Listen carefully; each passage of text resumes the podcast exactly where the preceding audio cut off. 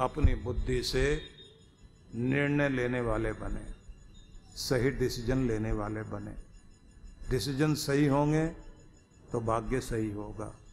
Decision गलत हो गए रतन टाटा एक शब्द कहते थे कि मैं निर्णय ले लेता हूँ। सही कैसे होते हैं?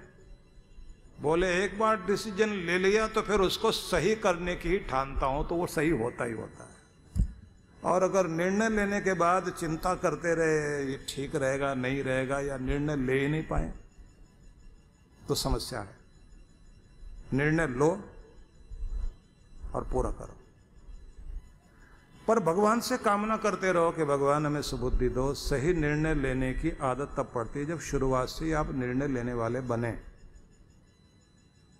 डिसीज़न लेने वाले बने। जल्दी से जल्दी निर्णय लें, लेकिन ठंडे दिमाग से। जो लोग सोचते रह जाते हैं, सफलता नहीं मिल पाती। शुरू शुरू में गलतियाँ होती हैं, लेकिन उसके बाद में आपको निर्णय लेना आ जाता है। और ये बात ध्यान रख लीजिए। आज हम जो भी कुछ हैं तो ये पिछले किसी डिसीज़न के कारण है। चाहे अच्छे हैं या बुरे हैं। गलत निर्णय ले लिए थे तो दुखी हैं। आगे गलत निर्णय फिर दुखी करेंगे। और सही निर्णय लिए आपने तो निर्णय का परिणाम सुख के रूप में आएगा। इसलिए हमारे देश में सबसे ज़्यादा माथा झुकाना, बड़ों का आशीर्वाद लेना, क्योंकि दिमाग, बुद्धि, बुद्धिमत्ता सब हमारे सिर में है। अगर ये ठीक है, अक्ल ठिकाने पर है तो सब कुछ ठीक है।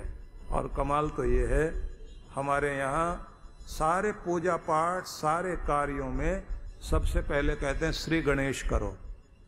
और गणपति को बुद्धि का देवता कहा गया। गणपति को मंगल मूर्ति कहा गया। कि जब आप सही डिसीज़न लेंगे तो ये बात निश्चित है कि आपका शुभ मंगल होगा ही होगा। और जिस तरह से गणपति भगवान विनायक हैं तो क्या बात का ध्यान रखते हैं?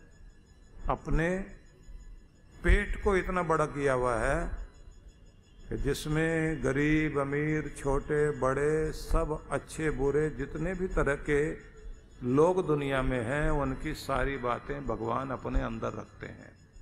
और दूसरों को भी ये समझाते हैं कि पेट का पतला मत बन जाना, बातें सुनते हो तो बात सुनकर किसी को भी ना छोटा मानो, ना बड़ा मानो और न बातों को ट्रांसफ़र करने की चेष्टा करो, क्योंकि इससे आप अपना भी व्यक्तित्व छोटा कर लोगे। निंदा चुगली में जो लोग लगे रहते हैं, वो अपने जीवन में बहुत ज़्यादा अशांति पैदा कर लेते हैं। और कुछ लोग तो धीरे धीरे इतने निष्णात हो जाते हैं कि वो शकुनी और मंथरा वाला रूप धारण कर लेते हैं।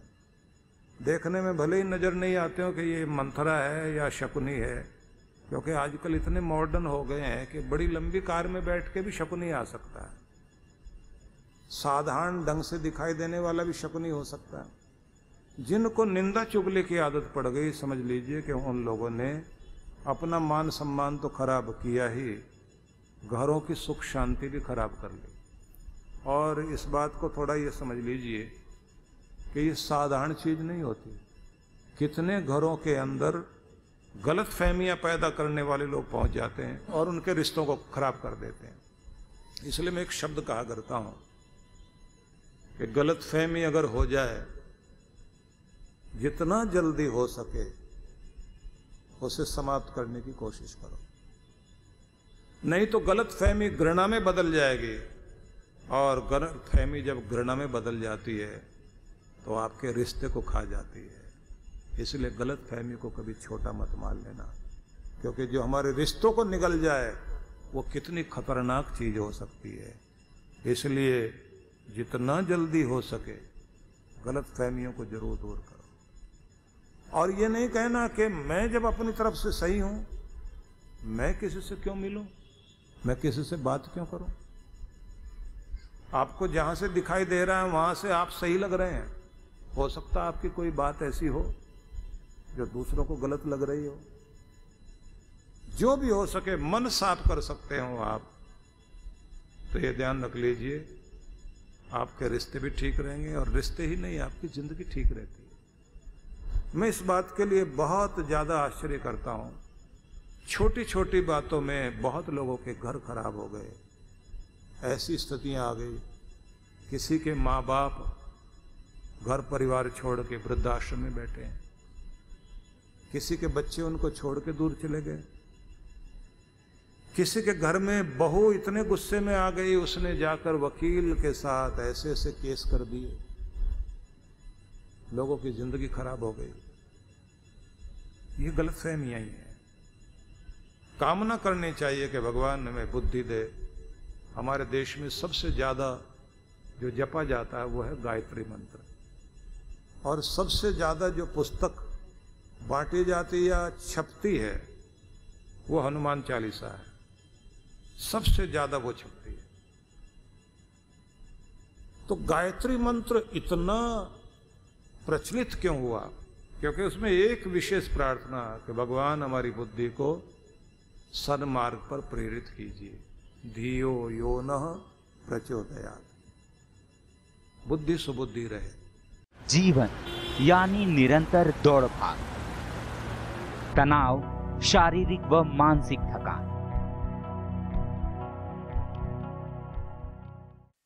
कुछ सुकून के पल हम सबको चाहिए। ऐसा सुकून जो हमें ताकत, स्फूर्ति और आंतरिक शांति से भर दे।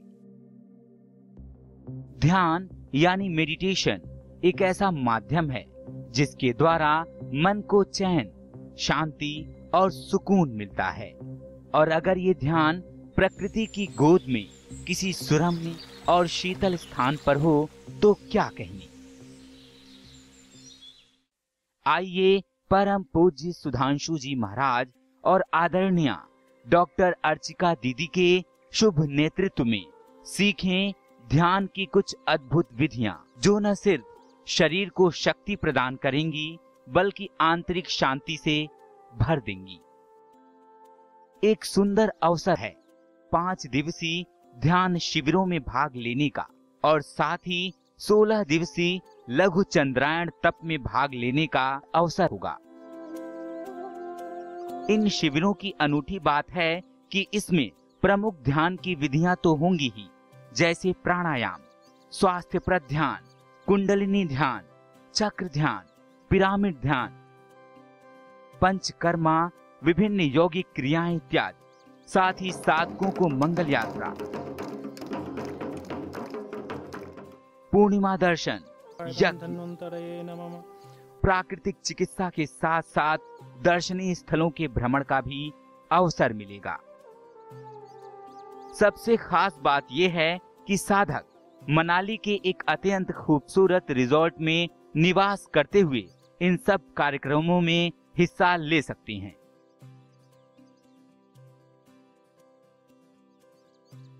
आइए परम पूज्य गुरुदेव और डॉक्टर अर्चिका दीदी के साथ मनाली चलें। पहाड़ों पर कुछ दिन बिताएँ, ध्यान की विधियाँ सीखें और पाएँ एक तनाव रहित मन, स्वस्थ तन, आत्मविश्वास और सबसे बढ़ के आंतरिक शांति और सुकून।